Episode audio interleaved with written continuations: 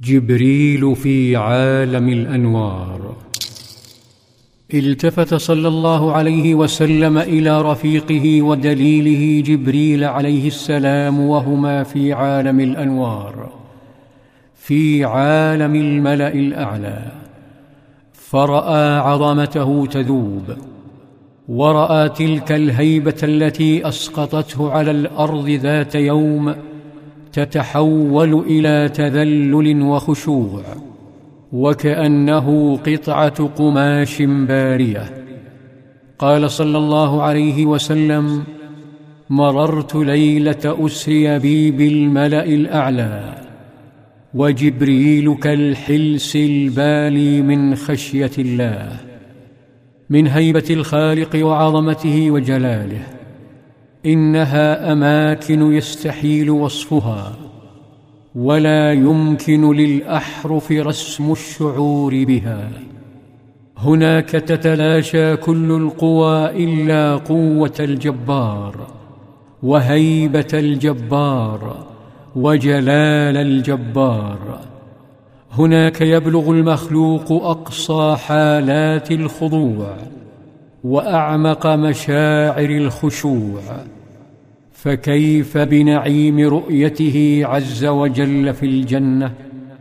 تلك حالة يكون فيها الإنسان غير الإنسان والأبدان غير الأبدان. هناك يعاد خلق الإنسان لتحمل أقصى درجات النعيم. فالأجساد الدنيوية ضعيفة سريعة العطب والتغير محدودة الطاقة والعمر.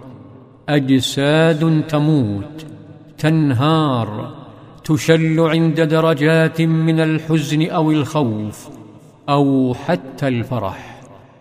ولولا تهيئة الله لجسده صلى الله عليه وسلم لما تحمل رحلة الإسراء فضلا عن المعراج.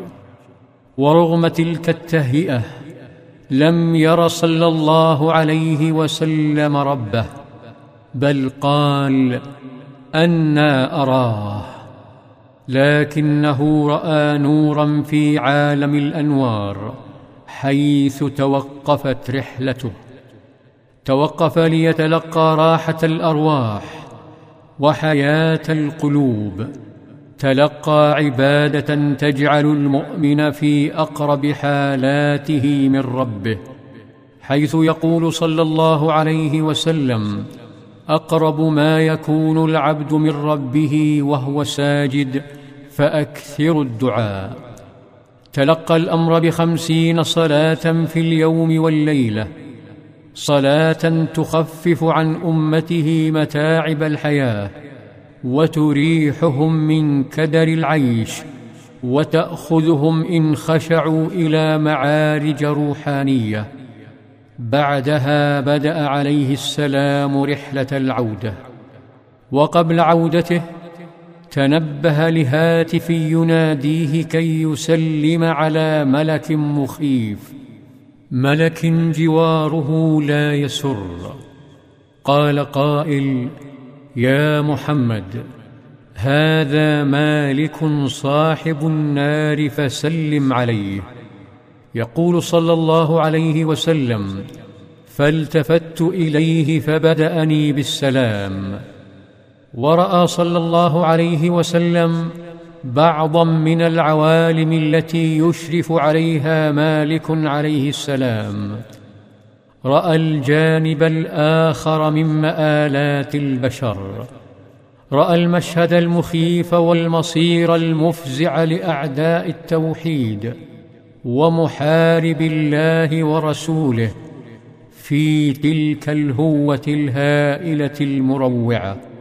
وما بداخلها من دركات وعوالم مرعبة ومفزعة وأودية مخيفة تعج بأشجار شائكة وثمار بالغة المرارة ومياه تغلي منذ أن خلقها الله دون أن تتبخر وروائح لا تطاق وأنهار من القيح وإفراز الجسد الجهنمي القبيح رأى مائدة مقززة بالغة النتانة نظر صلى الله عليه وسلم في النار فإذا قوم يأكلون الجيف المنتنة فقال من هؤلاء يا جبريل؟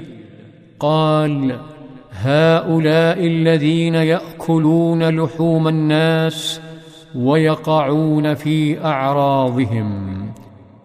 فكيف هي مائدة من يقع في ذات خالق الناس عز وجل؟ وكيف هي مائدة من يسب خير الناس وخاتم الأنبياء؟ كيف هي مائدة من يقع في عرضه صلى الله عليه وسلم؟ في ظلال ظلال في ظلال السيرة.